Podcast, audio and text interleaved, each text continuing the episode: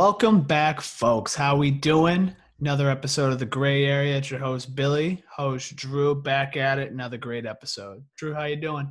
I'm doing fine and dandy, my brother. It's been a good week. Um, yeah, man, I've been I've been enjoying life lately. Things have seemed to be on the up and up for me. How about you, buddy? How's things going? Uh, I you know things are pretty good. I mean, I still wake up, work out of my room. There hasn't been much changes. We've got sports back, so that's a positive in my life, and it's kind of like every sport at the same time. So it's all of the uh, all the dopamine I've been missing in my body for the last couple months has just shot up, and you know I have uh, optimistic views for the the last quarter of the year. Wow, I don't. I'm good now, but I anticipate things getting absolutely worse in the near future, um, specifically related to the coronavirus and the winter and late fall.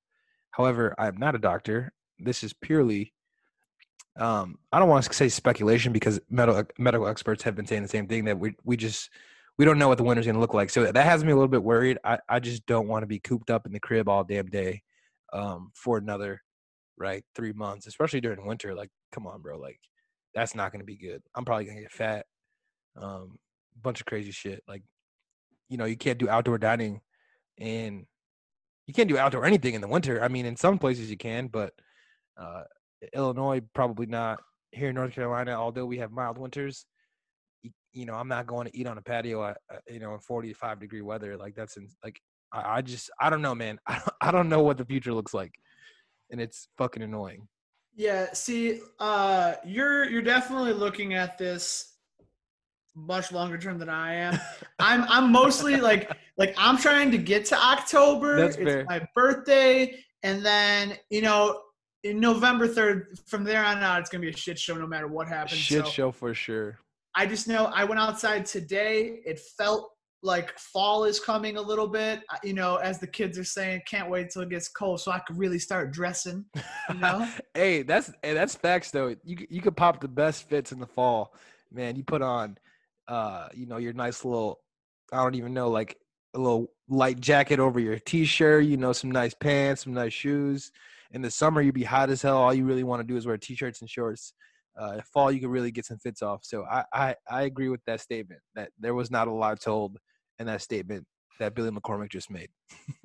Right, bro. I be again, it's this like if for those of you who have seen me out um maybe at a restaurant or a bar, you may not notice, but most days I look like I just got out of a high school gym class because I just have, you know, white tee, some black shorts or something going on. Some black Air Forces. robbing everybody. nah, man, I feel you. Um, but yeah, man, I, we'll see. We'll see what the winter holds. We'll see what the winter holds. I did want to uh, give you all a quick update. Uh, did want to thank you all for listening to last week's episode. We got some good feedback. Folks, let us know that you know out of the episodes we produced so, far, that this was you know the best, one of the best, if not the best episode. And the numbers did seem to reflect that. Uh, we had the the most listens in one week, and we could not do that without you guys. So I do appreciate every single one of you guys' support. Thanks for listening. Uh, one last thing, please don't forget to subscribe on Apple and Spotify. And if you rate and review us, that also does help us. It gets us in favorable terms with the algorithms that those companies use. So do us a favor subscribe, rate, and review. Thank you. yeah, man, it doesn't take anything to show that kind of support.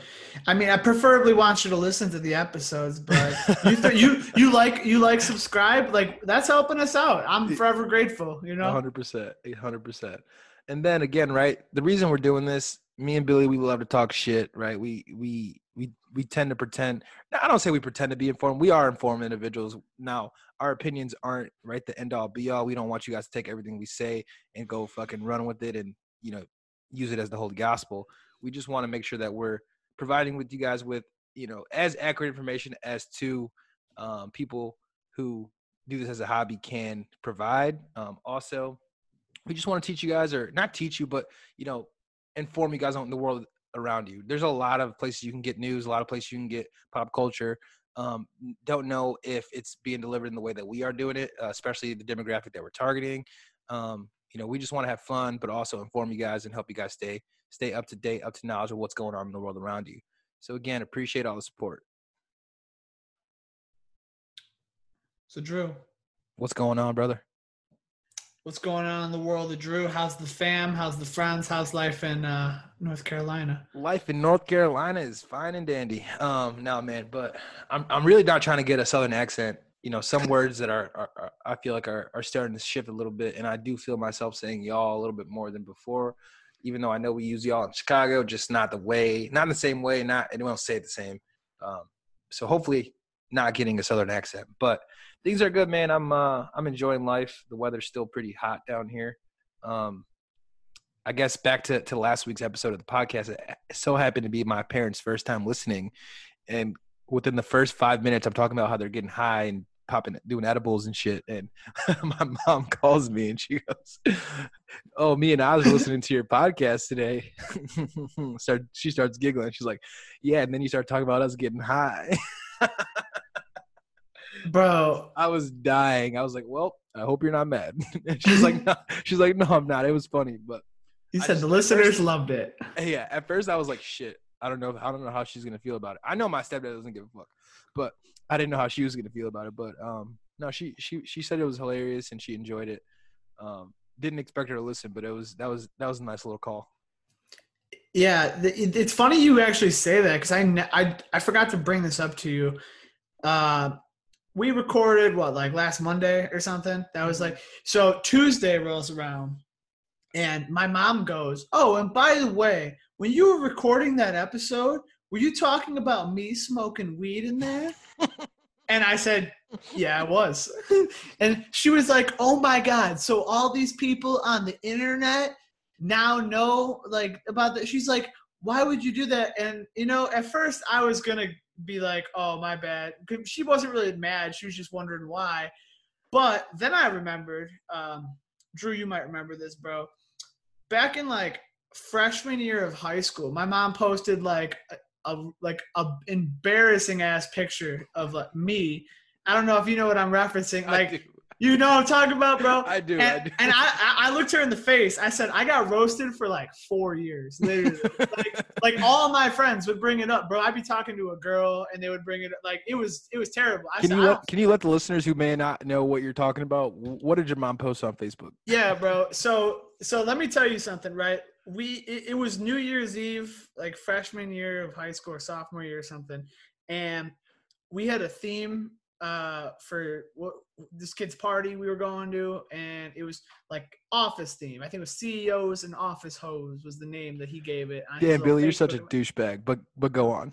That, it, it, bro it's a real douchebag thing you know in a little hindsight but that's in what hindsight. he put on yeah he put that on facebook right? And bro my mom walked into my room and just snapped a pic of me as soon as i stood up. Like i like i wasn't even posing for a fucking picture. And that's the most weird part about it because i look like a deer in headlights. And she she posts that on facebook with like a caption like oh billy's going to some party. He looks so handsome. But like you know him and his friends have fun. I don't know but she like it, it, it was like she voice commanded the caption and then did not actually change any of the like all the spelling mistakes. She said, "No, this is good. My Facebook friends would love this right now." if I remember correctly, it was like, "Oh, Billy's going out to a party. Him and his friends they do themed parties, and this one is office themed." that was another thing too. Like we're, we were, I remember arguing with her about it, and I was like, "What do you mean? Me and my friends do themed parties. This is the first themed party I have been to. like, like we got a regular thing going here." Oh my god, that's absolutely hilarious. Um, shout out to shout out to uh, Billy's mom. yeah, she's a character. She got over it. Uh, she's cool. Smoke. She smokes weed. She's chill. She's. I'm gonna get her some like some HUF socks with some some weed uh, symbols on them or something. and some vans, baby, and some right. skateboard for sure. Do you smoke weed? A lot. you see my socks? oh man, no, but that that's uh, I'm glad I'm glad uh, we can we can laugh at these moments uh, when we look back on them. What's what's popping in uh in the in the pop culture and the music scene? I, is there any was there any new music release or anything like that? Um, so in terms of music, um, I know Amine released an album. I haven't got to listen to all of it yet. Um, I've, I've got I've heard a couple of songs off of it. I've just kind of been slacking on finishing it. I'm a big fan of Amine. If you guys don't know who he is, he's a rapper, kind of pop little R&B twist to him a little bit. He's very talented. Check him out. Drew, you actually put me on to uh, Money Man today. Money Man is so raw. this man, if, if you guys like rap music, just go ahead and look up Money Man, and because this the name sounds real like basic, like it's just some SoundCloud rapper that from your hometown. But this man, this man was hard for Yeah. no reason. Yeah, he's hard. So let me give a quick little a quick little overview of what Money Man like. Money Man's he's from uh, Atlanta, I want to say, but um, his sound. What can I describe it as? I can describe it as like a a way more like clear and clear and articulate future.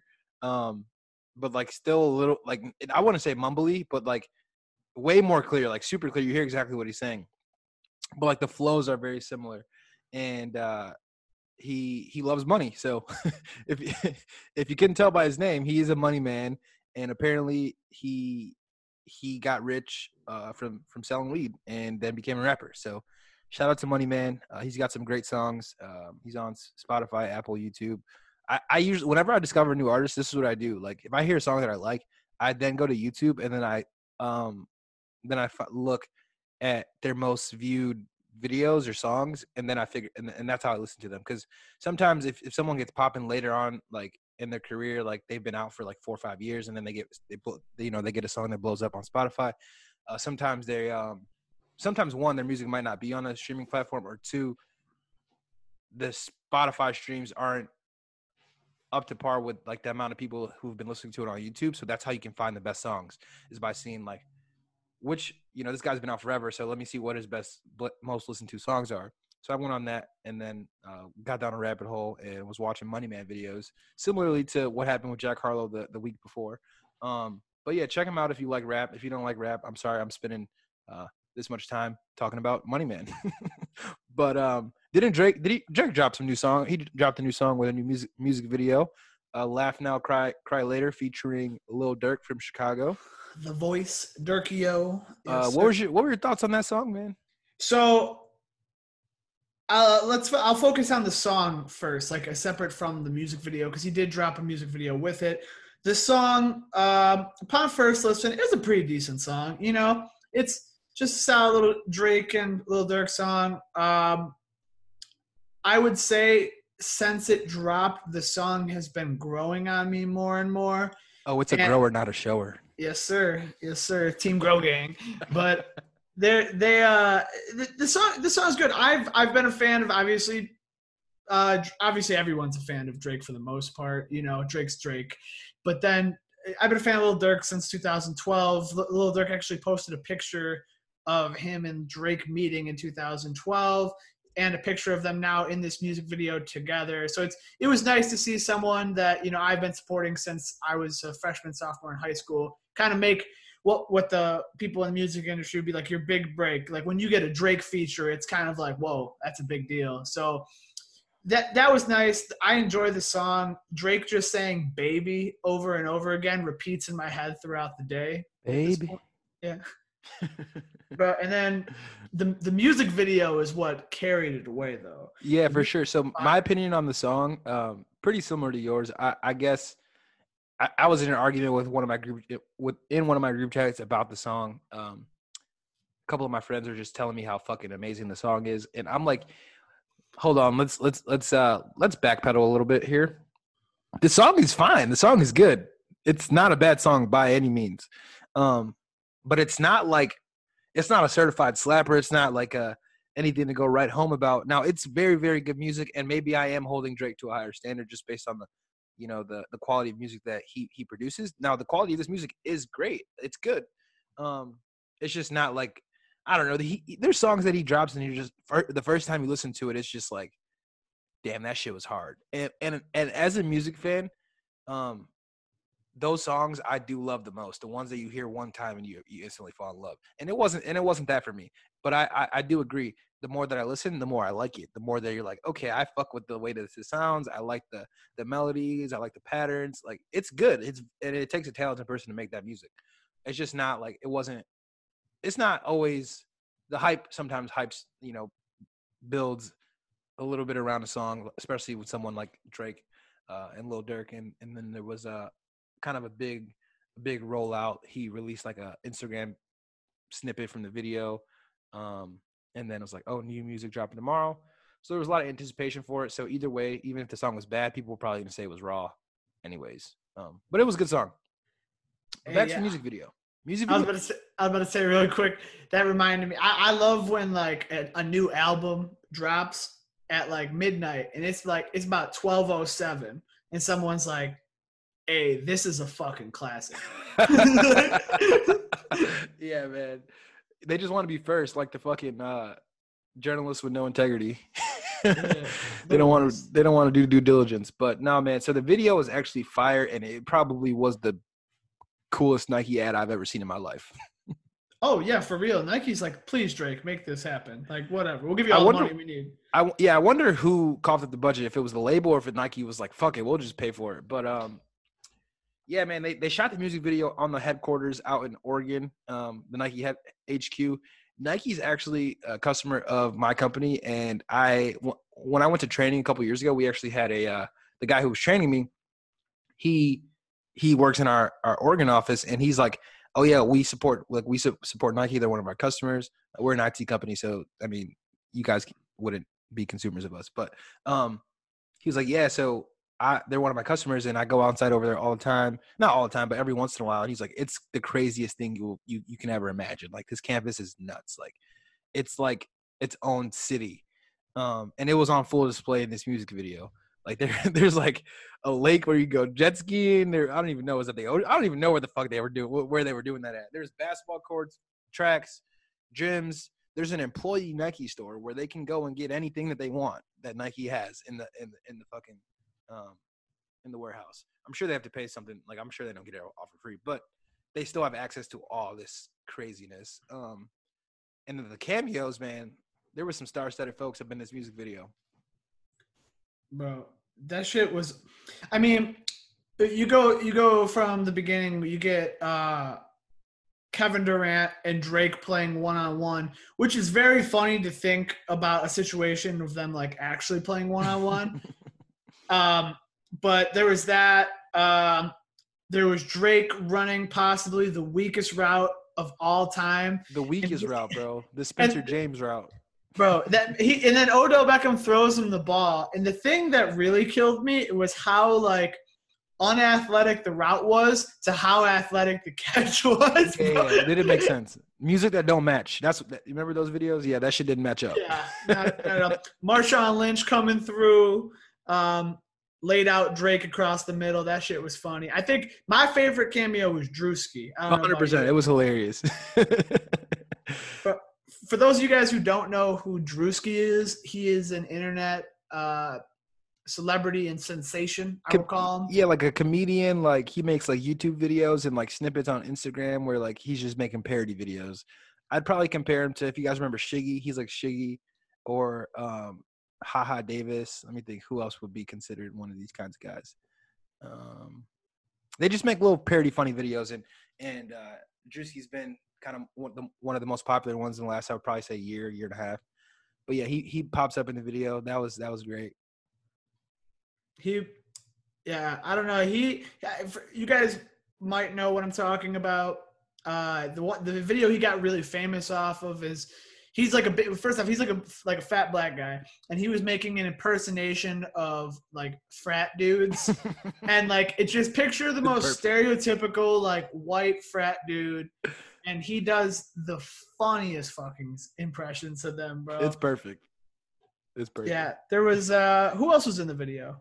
Um, there was. I think we named them all like KD, Od- Odell Beckham, Marshawn Lynch, um, Drewski. But then there was also there was a beautiful uh, young lady in the video who I didn't know before this, um, but apparently her name is um, Aggie Abby, and she's like an Instagram like uh, what do we call these kids these days? Influencers. Um, I'm kidding, obviously, but uh, yeah, she's like an Instagram chick. Um, she's a sneakerhead, so it kind of makes sense when they were in the Nike the Nike store with all the the shoe boxes. Uh, she was in there, so she got famous from basically just being you know a cool personality. Um, maybe maybe that's not it, but uh, yeah, she's a beautiful woman who, who loves shoes, and she she was in the video, and uh, I go and I, I went ahead and gave her that follow on the gram. what does that make me? Samp. oh man, no, but No. the the music video is dope. You guys should check it out if you haven't already. Um, but yeah, man, what's going on in the what's going on with the weather? Uh, it's fucking crazy, Drew. It's, like, here's the thing. So I didn't have this written down at first, but I saw this today. Uh, someone in California just got the uh, bubonic plague. There's a case of that. So that's something I'm gonna have to investigate and follow up on because that just sounds too outrageous right now. I'm I'm I'm gonna focus on what I had written down just because the world is too crazy. So the first thing is that some of you guys might have heard there's a thing called a fire tornado. And a who the what the? yeah, bro, that's it it sounds terrifying. like and so in Northern California, um there I mean this throughout California in general, I'm sure many of you know that there's these crazy wildfires. It gets super dry and then they have these evacuations of these areas these residential homes and whatnot to get people out of the area. This happens every year to some extent. Some years are worse than others, but there's been a lot of craziness with the amount of wind that areas of California have been getting, and even across the country. And according to some of these experts, uh, I mean, their expertise is way beyond what I know. Uh, because of the incredible dryness in these uh, different areas of forests, uh, the obviously the heat from the sun and just the weather overall, the wind, and then the fact that California has really uneven terrain. They created something called a fire tornado, bro. And it, it started on August 14th uh, near Loyalton, California. It's about 45 miles uh, west of Reno, Nevada. So not it's not as close to the shore, uh, the west coast that you might think it's more inland, closer to Nevada. So you already know that bitch was hot.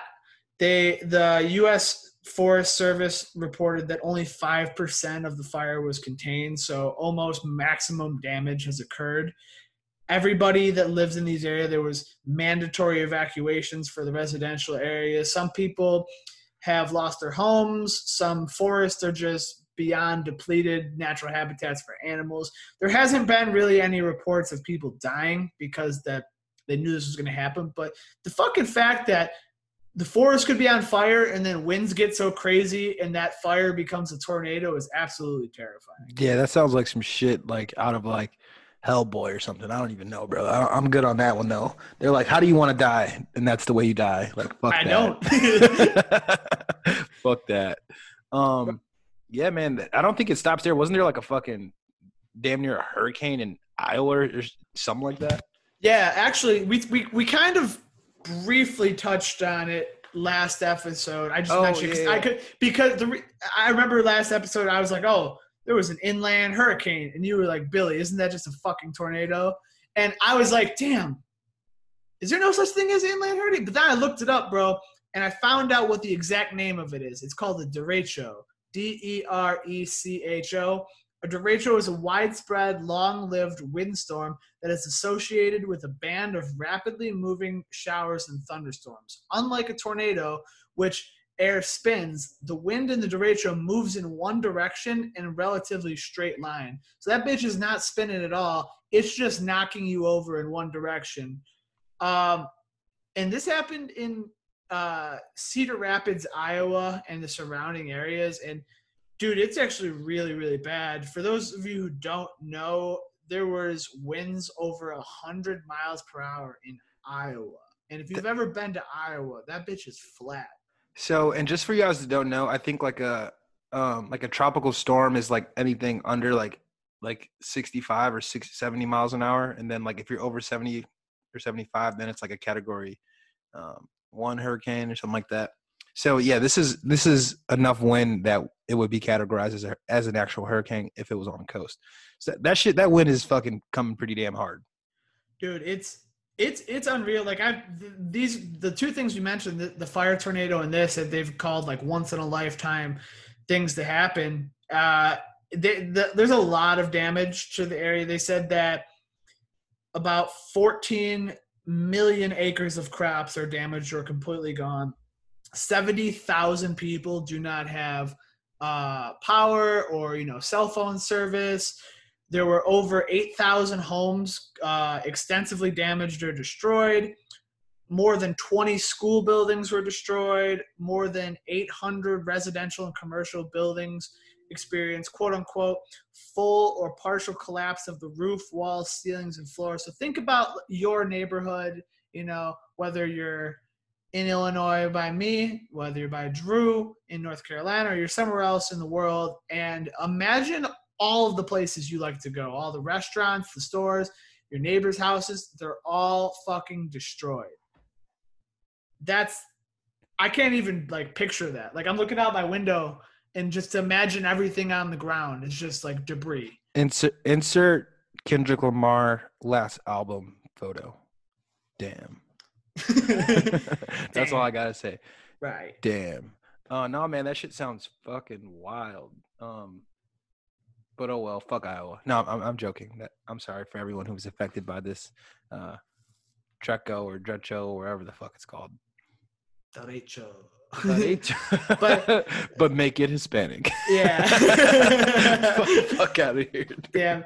People um, Iowa are gonna be fucking pissed at us. But I mean, I mean here this there's I guess to give some positive news was that the i mean it's not positive because it's reactive to this happening but positive that in a hopeful recovery the, the governor of iowa she uh, requested $4 billion in federal assistance and federal aid to get to you know these homes get to people who are now going to be starving they're going to be homeless they're going to not have this electricity and donald trump signed this emergency declaration pretty quickly. So i gotta give i gotta give him just like a like a quick like like a little like good job trump. You know those are far and few between but that's i'm glad that he acted swiftly. I mean we've seen in the past things like hurricane katrina uh, and other natural events that have happened in the united states where our federal government hasn't acted as quickly and people have suffered for days to weeks on end. Yeah, hold yeah, hold hold hold that thought. Um because you were talking about Katrina, I actually saw something fucking crazy on the uh, on the internet, and turns out that it was actually true after I did some fact checking. So back in um, during during Hurricane Katrina, did you know that there was a plan to save all of the the sheltered animals, the cats, the dogs that were in like animal shelters? They had a plan in place, but for fucking people in prison, they had no plan. They were just like they just an afterthought. No, no, absolutely no plan to what to do um, if something like that were to happen, and they had to ev- evacuate. They were just they they were just scrambling, and that's just absolutely fucking foul. Like that's insane to think about. Like literally, they were treating those animals better than they were treating humans, and right, whatever. They they made some mistakes, but you're telling me they just need to, they deserve to be neglected in the time of a fucking natural disaster? That's absolutely insane shame on New Orleans, shame on the country for letting that happen. Um, but yeah, man, it's not a joke when they say white people love dogs more than like black people. It's not joke. Really, bro. We we you know we take the key and throw it away when it comes to people in prison, and it's it's crazy because you. I feel like some people do not give a fuck at all. You know, like they'll think like I have to almost have this statement be said because there's some people who are like, well, they're all criminals, like whatever about them. Well, it's like, first off, it's a human life, bro. Like, what what the fuck's wrong with you? Second off, I get how you like people may feel that way because when you think of prison, you might think of murderers or rapists or something like that. But there's people in prison right now just because they couldn't afford to get their bail. There's people in prison for just selling weed. There's people in prison for like the simplest shit that like if I were to say, hey, do you think this is a problem? Do you think someone should die for this? You would say, oh, absolutely not. but it doesn't make any difference just because you know. Yeah, once, in- I guess like once they once they put them in the same place as murderers, they're just kind of forgotten about. Um, another thing, right? Like th- there isn't much that separates you from potentially uh, either you know getting arrested, get, getting locked up. I'm like, there's not many people who can grow into their adulthood and say that they haven't done anything that could potentially have gotten them arrested. So before you judge, just just take a step back and um, be a human. I know it's hard for some of you, but give it a try. You might smile a little bit. Yeah, power to the people. Exactly. Um, but yeah, man, I wanted to move on. I know a lot of you all have probably been seeing on social media, on the news, uh, on the internet, um, stuff about the United States Postal Service and um, a lot of drama. P- been seeing like pictures of like a bunch of mailboxes being removed. A lot of people complaining about, you know, maybe potentially the Trump campaign and Trump trying to um, sabotage the USPS so we cannot do mail in ballots and that things are delayed um, for the election. So for me, like obviously I'm seeing this stuff. I'm I'm like, wow, this is pretty this is pretty nuts. This is pretty nuts. However, like probably the whole maybe the last week went by where I didn't really go in and do a whole lot of uh research on my own and I, and I was just kind of just like, okay, that's crazy, but I don't really know what's going on yet. So I just didn't really make a a, a- full opinion. Um, but I went back and I did some research, so I wanted to kind of give you guys the uh, Reader's Digest on what's going on, where we stand, um, as objectively as I possibly can. Now, I may not be as objective as you guys maybe want, or maybe some people want. Um, maybe I'm on the other side of the aisle, so you're probably going to discount something that I say. But most of the stuff that I'm going to say is based on fact, um, not on fiction or opinion. Um, but so this is what's going on. The USPS has been in financial trouble for quite some time. Um, back in 2019, they actually posted a $9 billion loss. And you might be asking, well, who cares if the United States Postal Service loses money? Like they're not a company. They're, they're, they're an essential service. They're, that's literally how we get our mail. Um, and I would agree with that, but they still keep track of these kinds of things. So they lost $9 billion, which is a lot more than they probably should be losing. Uh, it- to be honest, like quite fair, that's, that's a lot of money. And you might ask, why are they losing money? Um, they've been losing money for a long time. One of the number one reasons is the decline in uh, mail volume, to be honest. So, due to things like the internet and uh, phones and social media, the amount of um, amount of traffic that went through used to go through the mail no longer goes through the mail. Um, also, they do have to charge the same amount of money for um, first class mail anywhere in the country, no matter how remote that destination is. And as you can imagine, getting to Anchorage, Anchorage, Alaska, or like I mean that's a big city, but like imagine like someone who lives like you know two, three hours, four hours away from Anchorage, Alaska, like literally in the middle of fucking nowhere. Like you still got to get them their mail, and it doesn't cost more than it uh, it does to get someone the mail who lives in the city of Chicago, right? So that's another reason why. Um, but yeah, so they've been in financial trouble. That's the step one. Um, a lot of places have definitely been in financial trouble, especially because of coronavirus, and coronavirus kind of intensified their issue. Um, and then the USPS, they were eligible for a $10 billion loan from the Treasury Department as part of the CARES Act, which was that first coronavirus relief package that Congress passed back in March.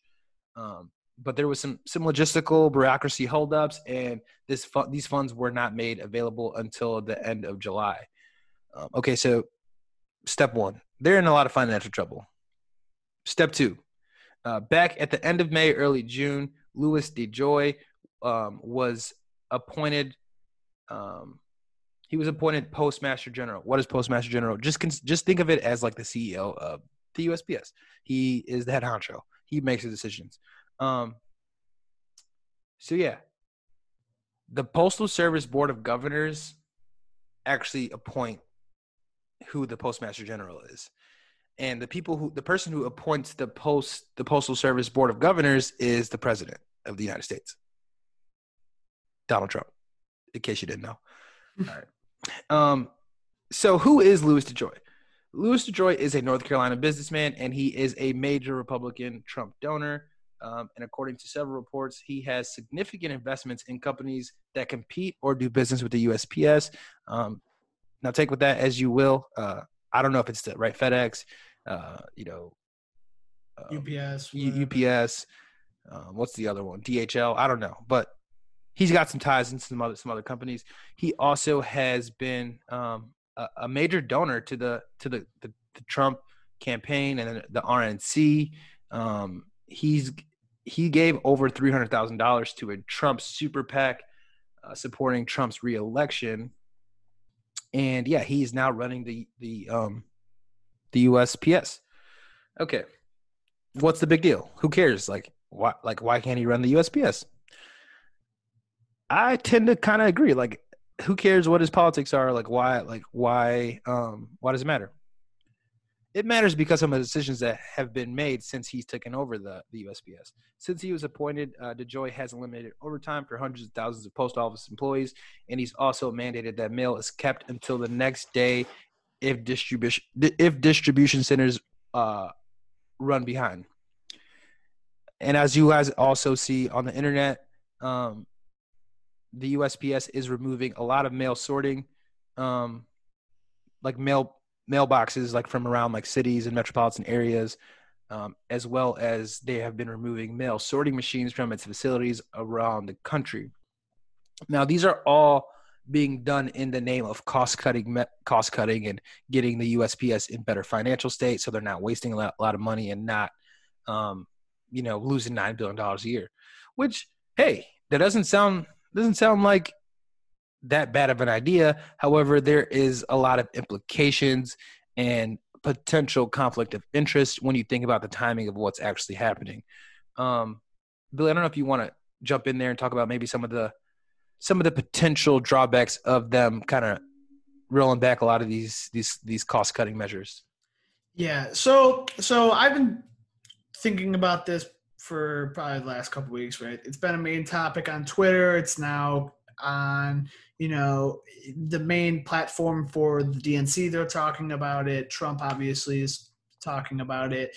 So the two main things that I wanted to kind of get across to people before I start talking about, you know, what Trump and the members of Congress have said about this is there's two potential downfalls. And while I want to say first and foremost that, like Drew mentioned, losing $9 billion, I'm sure that there are some cost cutting things that could be beneficial that aren't going to impact the Postal Service uh, in an extremely detrimental way. But the two main things to be concerned with is with there's people who complain about the Postal Service saying, like, oh, they're inefficient, yada, yada, yada. Like, I could just get it from another company. Well, you're not going to want to. So the first thing, like Drew mentioned, was they deliver your mail. And if let's just say the post office is completely quote unquote abolished um, or you know defunded to the point where they are cutting costs and getting rid of certain areas that they deliver mail to if it's not proven to be cost efficient for the government or one of those other businesses like UPS or FedEx or Amazon or DHL to deliver your mail to you, they will stop delivering the mail to you and your neighbors in your town. And what then you'll have to do is then you will have to go and get your mail from a fulfillment center somewhere else. So you then have to drive. It could be close, you know, you could be lucky and this might not be a big deal, but for many Americans, I would assume this is going to be incredibly inconvenient and potentially uh, very detrimental to their lives. Think of some of the stuff you get in the mail. It could be anything from letters from family and friends to, you know, your W-2s for work to a letter from your insurance company about a bill. Your social security check. A lot of elderly don't do direct deposit. Like there's a lot of potential there's there's a lot. And here's the other thing that I think people th- I, this part I haven't seen talked about as much. And this is the part that I really want people to consider is if there's no post office, right? Then that just opens up to the total privatization of mail delivery. Now think about when you buy something from Amazon or you buy something from you know some other company online.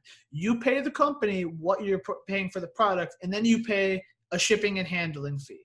That shipping and handling fee would go to you know uh, UPS or FedEx or whoever delivers your mail, right? When you get your mail from the post office, there is no shipping and handling. Like you, you just get the letter. You're because they're funded by your tax dollars. So when you get your letters in the mail, You just see in a white envelope, you know, they got the postage stamp.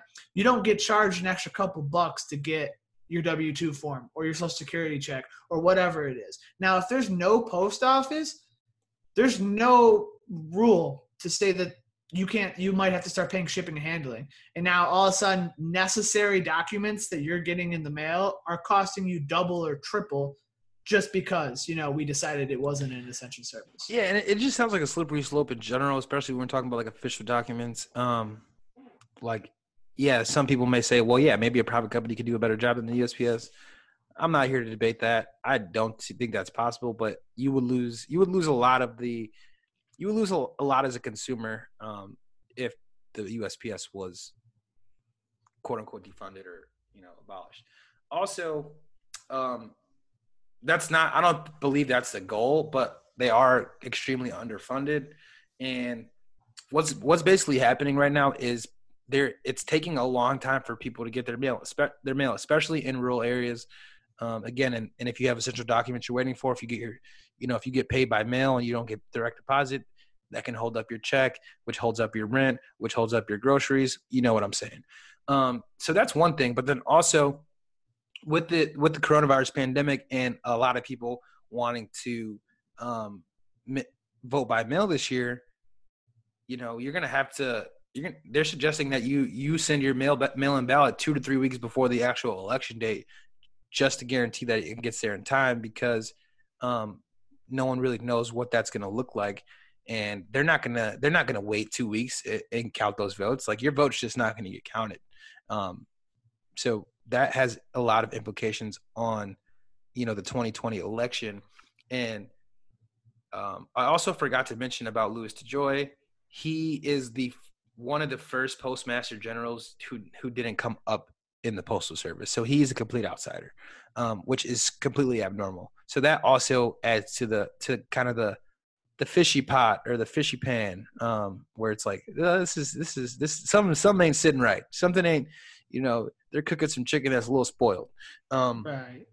But yeah, so and it didn't it didn't help the situation when Trump went on Fox News and said that he opposed additional funding for the USPS, um, and he specifically cited because he wanted he was like um, you know mail-in ballots, voter fraud that can rig our election, blah blah blah. And we've already done an episode on voter fraud and uh, mail-in ballots and voter suppression and all that good stuff. And voter fraud by mail and voter fraud period is statistically like in like the it's just like almost non-existent and the amount that it does exist is very insignificant um so it's just it's just a bunch of bullshit it's just a bunch of fucking smoke.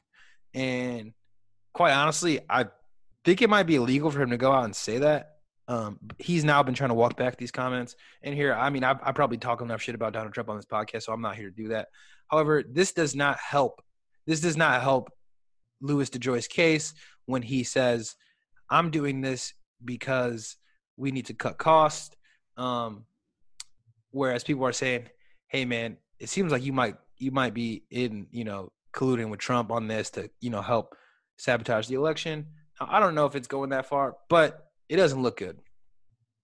Oh, it doesn't look good at all. You know, drain the swamp, not really. That was a fucking lie. So that's it. Here's the thing I know some people are to listen to this and they might be like, oh, well, I still plan on voting in person, or oh, well, I'm not even going to vote, so this doesn't really matter to me. Well, yes, it still does, man. You still have family and friends, and even yourself who gets mail. You still want to get your mail on time.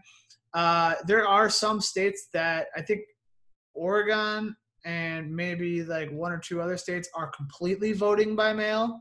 I forgot which states they are. So this does have a big impact no matter what. Like you may think it's not a big deal, but it is.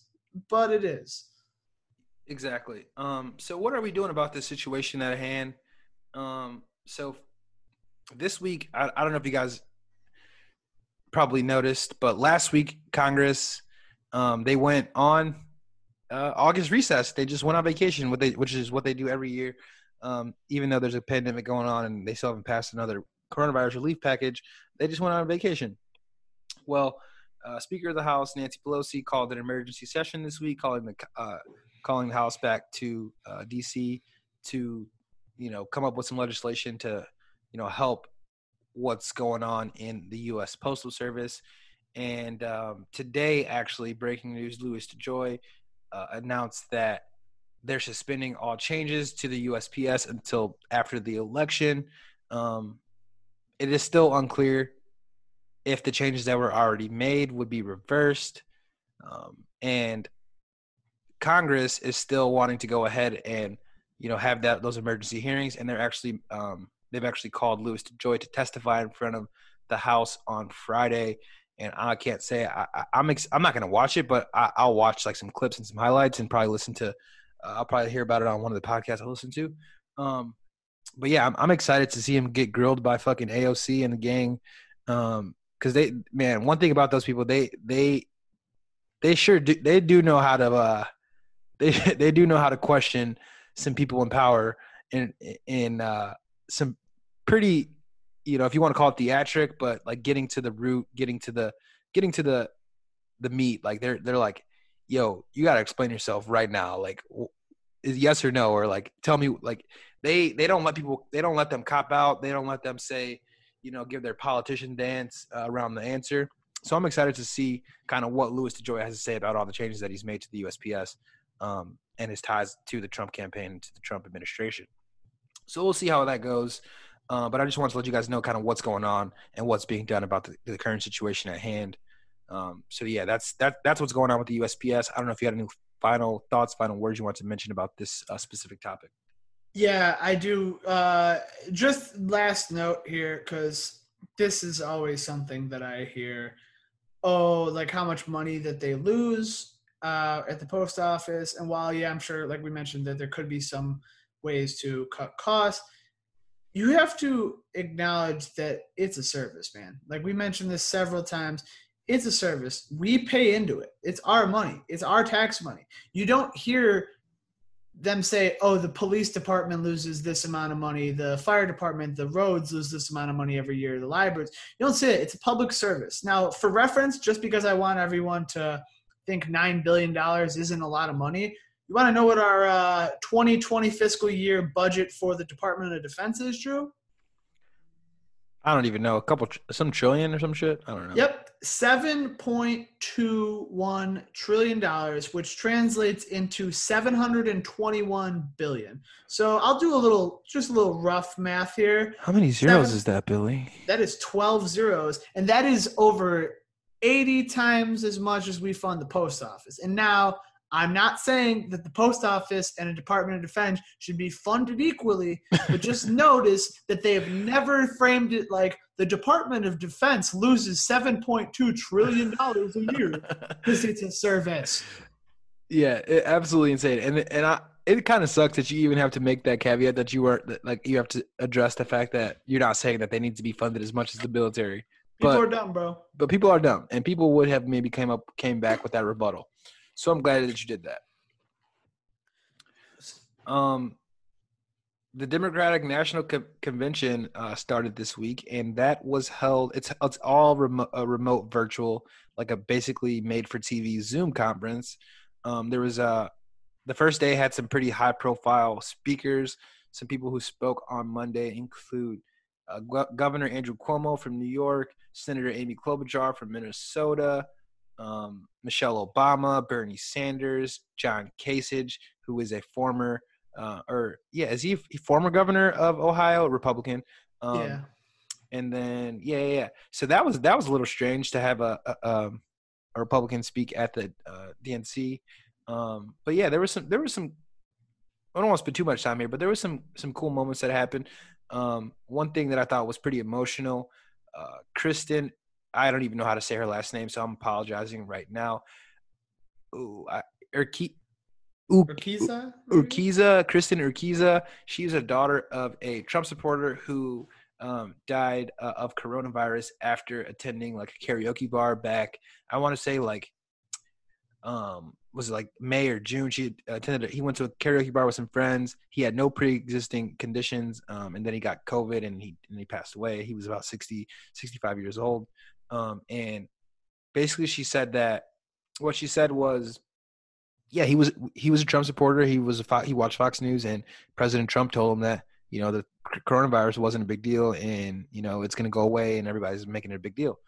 And it's it, it's unfortunate that i don't want to say that the guy didn't have agency. He did have agency. He still made a decision to go out. However he was misled um, by not only donald trump but i'm imagining fox news as well which is just it's crazy to me because we've said similar things on this podcast in the past in the middle of the pandemic as far as just like some of the information that they're spewing out is just i again i i don't necessarily like although I, I don't really hang with a lot of republicans like i'm gonna just be quite honest i when we have like differences on policy um when it comes to maybe tax code um i don't know yeah like tax code corporate corporate um shit like okay we can have disagreements there but like there's certain things that just like i just don't have i can't even get down with you on and this is one of them right? Like what is the what is the value in misleading people about the coronavirus? Now one of two things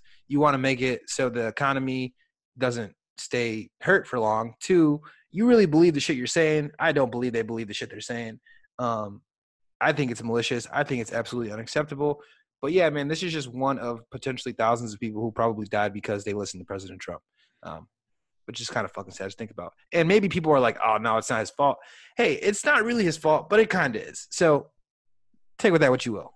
Yeah, here, here's the thing. I was actually going to touch on that. I'm glad you mentioned that. So I'm sure there are people who are going to listen to this, um, whether whatever you support, Democrat, Republican, uh, that might be like, uh, well, Trump says stupid shit all the time, you know, you know, like you should know better. But you have to realize a couple things. You you're you're probably stuck in the social media bubble where you see all of the dumb and bad shit down Trump and all these other politicians could do all the time. And you have to understand that one, the majority of the country isn't on Twitter or you know, and they don't know these things. They don't see how you know Donald Trump gets on the news at a press conference and says something that you're on Twitter and you like see seven people fact check it and be like, he, "That's bullshit."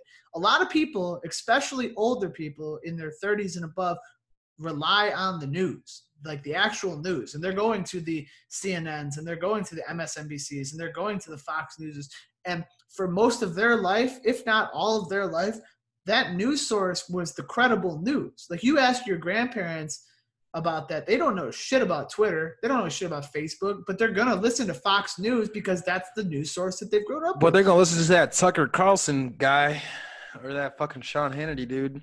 Um, but yeah, no, exactly. That was an amazing point, Billy. Thank you for bringing that up. No problem.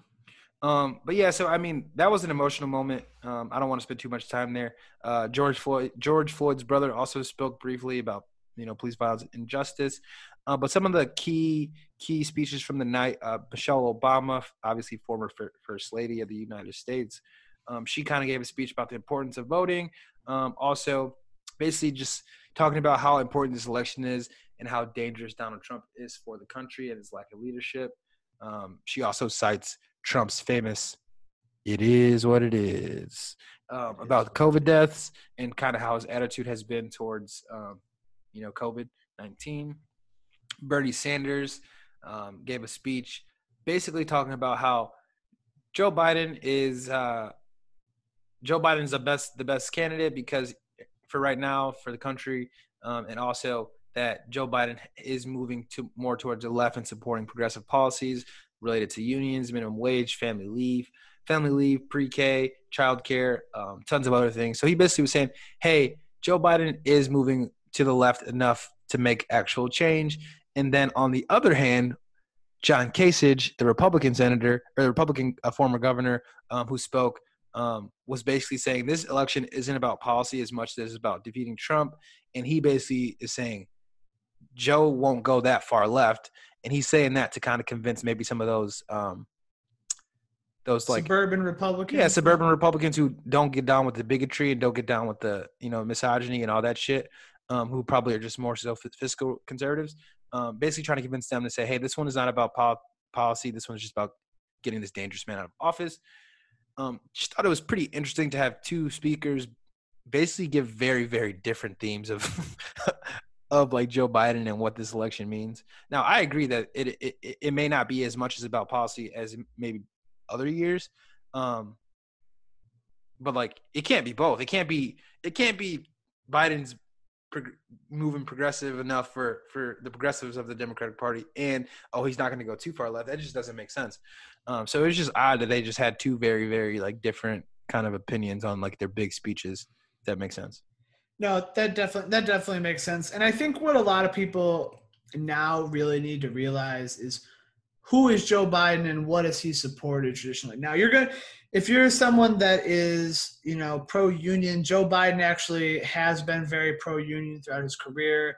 Um, when it comes to like family uh, leave, paternity leave, helping out small children, the things that you know Bernie mentioned, those are things that Joe has traditionally supported.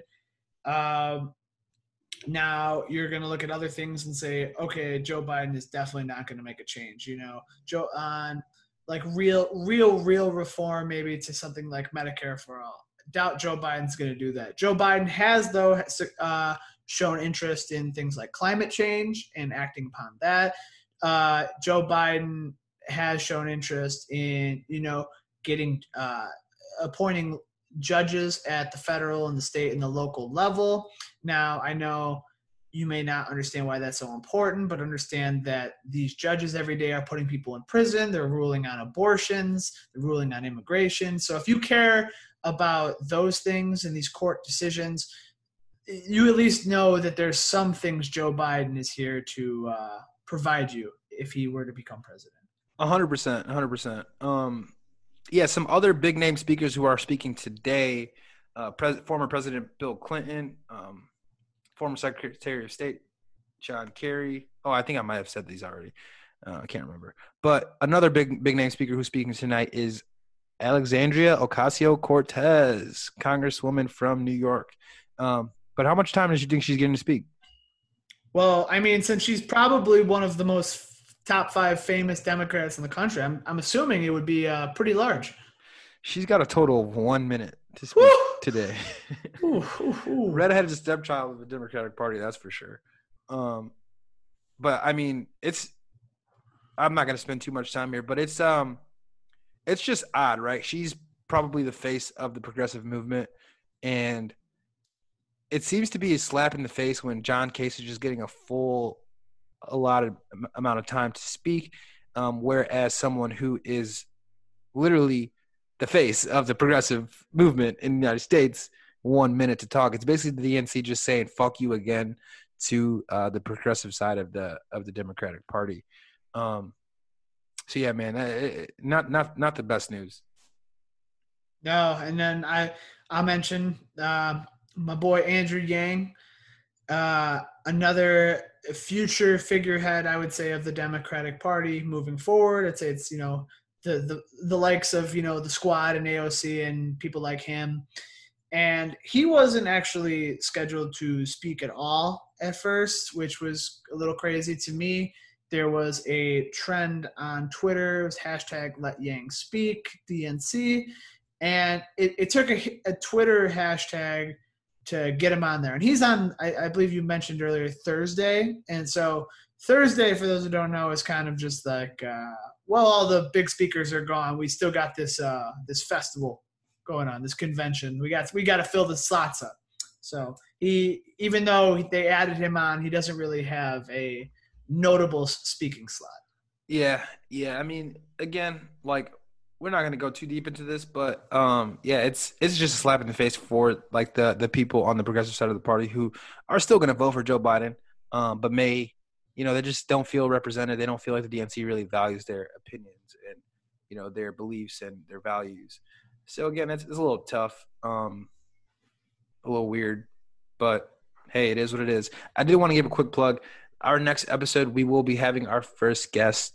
Um, not going to reveal who that is just yet, but we're going to be covering the 2020 election. This person has worked on several political campaigns, um, ranging from uh, president, um, potential presidents of the United States, uh, Congress people, um, senators, all all all over the United States, and um, two of the most notable campaigns that he's worked on. He worked on Bernie Sanders' 2016 campaign and as well as Elizabeth Warren's 2020 campaign. So be on the lookout for that episode. We're going to dive deep into the 2020 election. Um, kind of, I'm interested to see what made him kind of go from working with Bernie in 2016 to Liz Warren in 2020. Um, yeah, I'm I'm excited. I can't wait to dive deep into the into um, you know the 2020 election. Let's hop off the uh, let's hop off the politics train, Drew. How are we feeling? Making that sm- making that smooth transition back to the NBA bubble. Um, I know we mentioned it earlier, uh, but we really appreciate the dopamine that the NBA and sports in general has been providing in the mix of this global pandemic. Uh, NBA has been again doing such a flawless job with this bubble. I'm super impressed. Um, but yeah, man, we had some exciting games to end the the the, the eight regular season playing games. Um, the Trailblazers and the Grizzlies actually had to play in like a, a two game series for the eighth seed where if the Grizzlies wanted to get in, they had to beat the they had to beat the Trailblazers two games in a row. Um, whereas the Trailblazers only had to get one game, and that game was fucking back and forth. One of the most exciting games I've ever seen. I don't know if you got a chance to watch it. Oh, that see, I I probably saw. In terms of actually watching the game, I probably saw like the last six to seven minutes. Uh, the rest was just on clips while I wasn't home. But the last six to seven minutes was amazing. For those who didn't see, it was a shootout between. Uh, actually, there's quite quite an incredible stat line across the board. I mean, you look at the Blazers and uh, CJ McCollum was making shot after big shot after big shot. Damian Lillard, we already know, is the the leader of that team. I think he went off for 31 points. Uh, uh, Nurkic, the big man, he 20, 20 points, 20 rebounds. And then you look at uh, the Grizzlies, you get Ja Morant. And I, I need to go on a little rant about Ja Morant here. Ja Morant, for those of you who do not know, is a rookie in the NBA. He is 21 years old, and this guy is one of the best point guards in the league. He dropped 35, 8, and 5 in the game. Certified star, younger than me. He is my favorite player. And I, he, what came out after the game was that he did all this with a broken uh, thumb. He had a broken yeah, thumb on his non-shooting hand, and he just played through it such a competitor. He and, and his style of play, man, is great. He's not like a like when you think of like the guards who dominate now, like outside of Steph Curry and Dame, like they're they're not they're not like small dudes. And what he probably stands like six two, six three, slim frame, but like jumps out the gym quicker than you know. Like people say Russell Westbrook's quick. Now this dude is quicker than Russell Westbrook, and he can stop on a dime better than anybody I've seen in the NBA in a long time. Probably, I mean, I don't want to say ever yet, but like his shiftiness and the way that he can stop is is pretty pretty crazy. Like it looks like he probably could be a could, he could translate probably to any sport just with the, the pure athleticism that he has.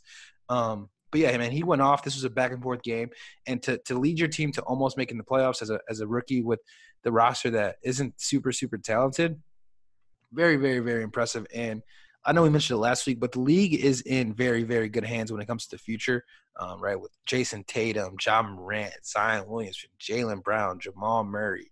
Um, who else? I mean, Luka Doncic, man. Come on, man. The, the, NBA is in good hands, and I'm excited as a fan. Uh, but yeah, the, the Trailblazers did, did, win that game, and uh, CJ McCollum had a crazy fourth quarter where he kind of was hitting shot after shot and then washed Melo, baby. He he hit a dagger with about 20 seconds left to put the Blazers up six points um, with 20 seconds left, which you know was that dagger. Um, and you know the Portland Trailblazers ended up winning that game. Incredible, and now um, now they're in. Uh, they're playing the Lakers in the first round, and you know now we're in a really cool spot. It, it, it almost feels like um, it almost feels like March Madness now that all these playoff games are happening throughout the day. I'm excited for these next couple weeks. I don't know about you, Drew. 100%, man. I'm excited. And I just want to go over the, the, the first round playoff matchups. Um, in the Eastern Conference, we have the Milwaukee Bucks versus Orlando Magic. Game one was today around 1.30. The Bucks actually lost game one. However, I don't see them losing the series. Um, they'll probably win in five. Um, I don't know if you have any opinion there. Uh, no, yeah, I agree that, that the Bucks will win the series. I would be very shocked if the Bucks lost. It would be very cool to see that kind of upset, but uh, yeah, I'd say Bucks five, six at worst. The mat, the Magic look good, but there's a reason that that Bucks team just won like 70 games. You know, 100. percent Yeah, exactly. Uh, Brooklyn Nets versus Toronto Raptors. Uh, Raptors will probably win that series pretty handily. Boston Celtics Philly. Now this would have been an intriguing matchup. However, Ben Simmons is out for the rest of the year. He just had foot surgery, um, making this not that intriguing. Although I probably still will watch. Um, Celtics won Game One yesterday. Um, let's see what else. Indiana Pacers versus Miami Heat. Now these teams seem to be pretty evenly matched. Um, Miami Heat did win Game One. Um, Jimmy Butler had a pretty good game. Tyler Herro had a pretty good game.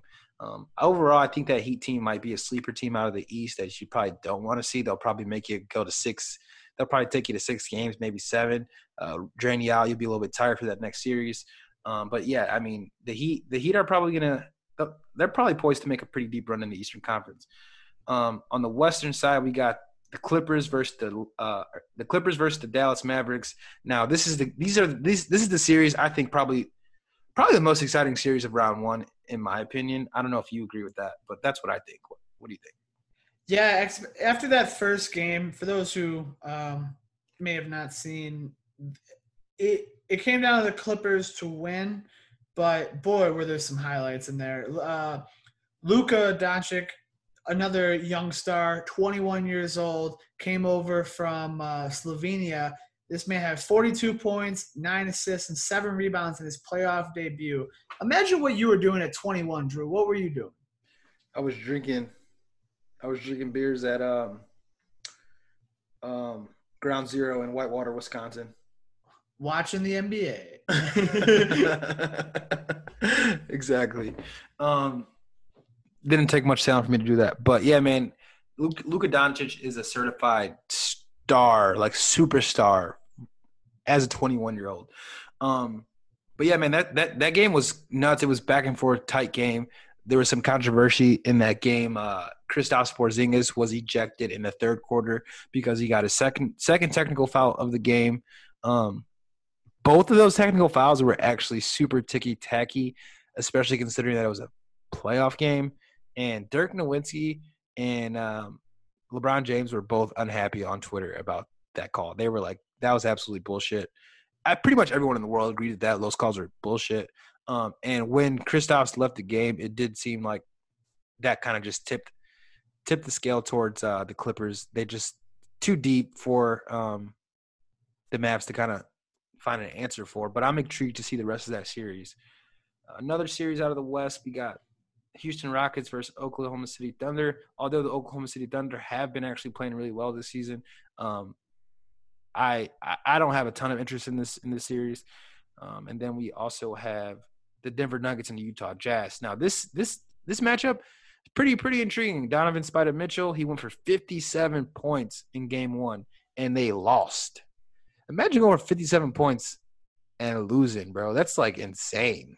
Bro, do you remember game one of the 2018 finals? That man LeBron put up 51, 8, and 8, and the J.R. Smith thing happened. Oh my god. That was like that to just have that great of a game and lose is it's so defeating because it's like it doesn't even matter anymore, you know? Like in a yeah. way. Yeah, it's absolutely nuts. Um one of the and then Jamal Murray uh, on the other side, he he it seemed like he couldn't miss in that fourth quarter. He scored 22 of his 36 points all in the fourth quarter, and he was hitting big shot after big shot that just kept uh, kept the, the, the lead too big for um, Denver to to or for Utah to overcome.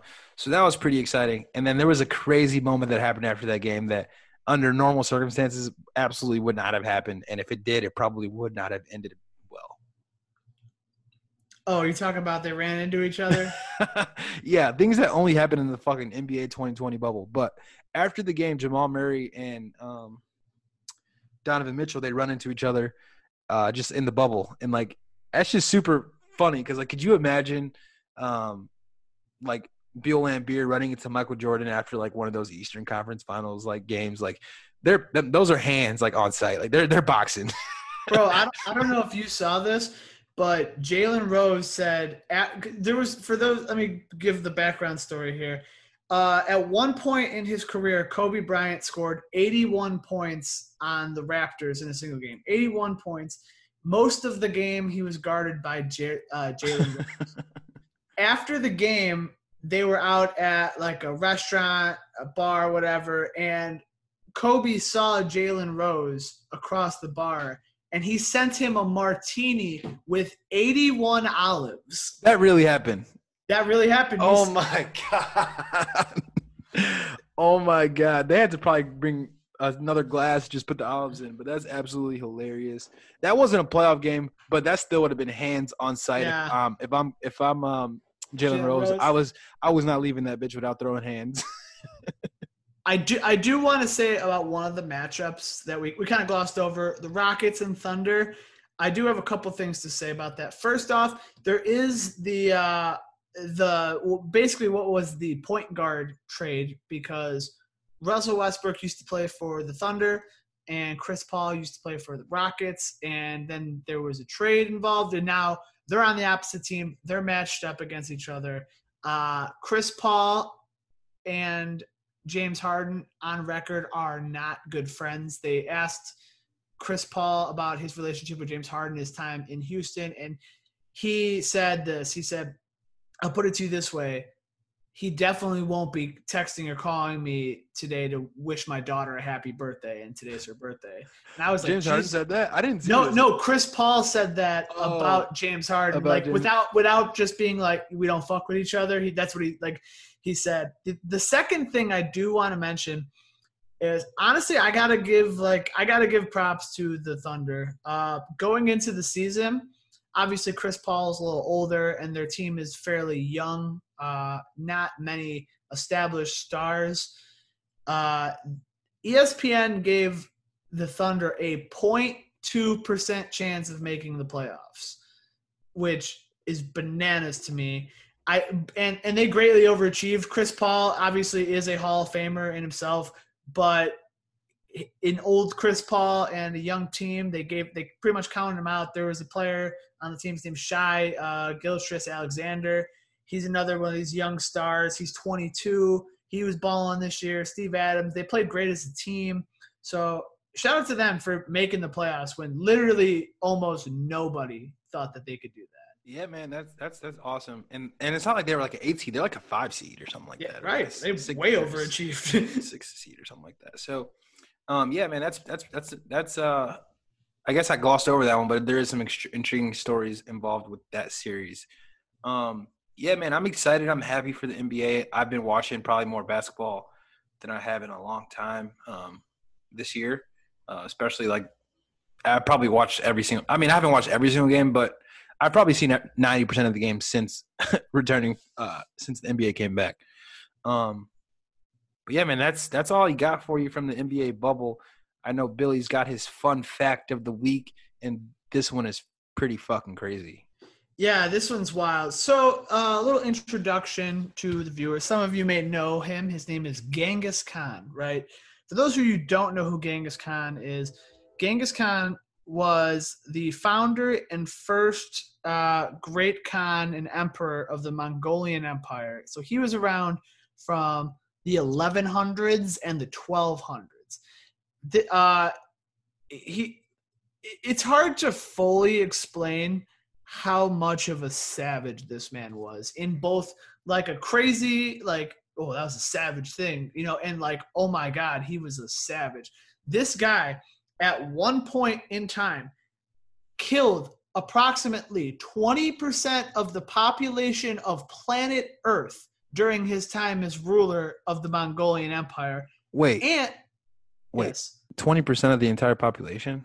20 like bro he he went all over asia parts of europe uh and obviously there wasn't many people at this time who had spread to you know north america and south america. I mean it was more like native tribes at that point there. But much of the developed world was still in europe and asia at that point and he accounted for roughly 20% of the deaths and also there is a long history of rape from his uh, his empire, and like they would go town to town and pillage.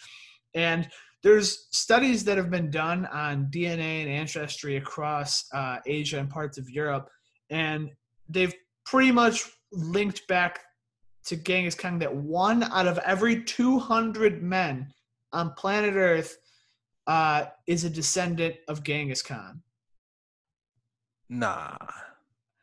That, that, I mean, here's the thing: it could be concentrated, and then that's how the number weighs out. But that's that was the estimate that they had. It was That's on the hit, fucking wild.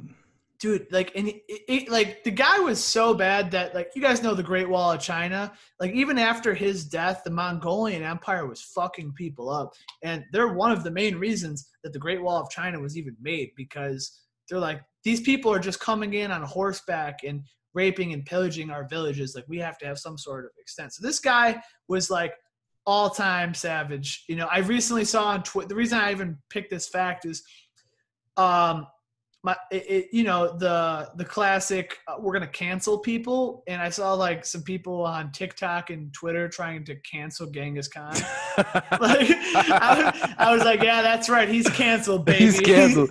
Eh, He's canceled. Um, no, that's absolutely hilarious. But now every time I uh, eat Mongolian beef, I'm gonna think of murder and, and rape. So thanks. hey, dog, that Mongolian beef's still pretty good though. So. that shit kind of slaps. um, yeah, man, that that's uh that's history with Billy. Um, wraps up this episode of the the gray area. Um, I appreciate the support. Thank you for listening. Again, like, subscribe, rate, review, Apple, Spotify, wherever you get your podcasts. Um, yeah, man, be on the lookout for that next episode coming soon with our first guest. Any last words, Billy? I love y'all. Peace.